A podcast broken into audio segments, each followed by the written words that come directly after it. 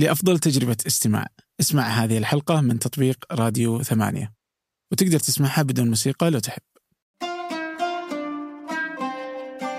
يا أهلا وسهلا. آخر حلقة سجلتها في فنجان كانت قبل رمضان، وأخذت إجازة خلال شهر رمضان، أخذتها فترة لإعادة النظر ومراجعة فنجان، كيف ممكن نصل إلى أفضل برنامج حواري عربي، والعمل على قدم وساق. بتكون بإذن الله في تحسينات تليق بكم وبثمانية.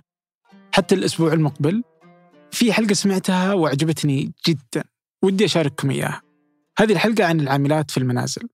لطالما نسمع أن كثيرا منا مثلا يقسو عليهم، نسمع القصص الكثيرة منها الجيد ومنها السيء، لكن بالعادة نسمعها من طرفنا، يعني من زاويتنا إحنا.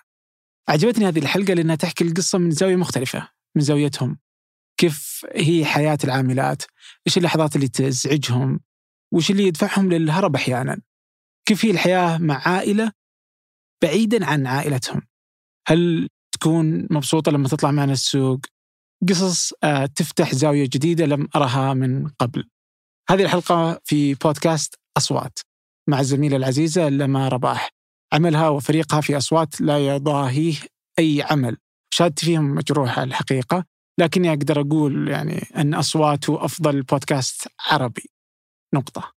الحلقة موجودة في وصف هذه الحلقة، وتقدر تبحث عن بودكاست أصوات من خلال أي تطبيق بودكاست. حتى الحلقة القادمة بشكل فنجان الجديد. ألقاكم بخير.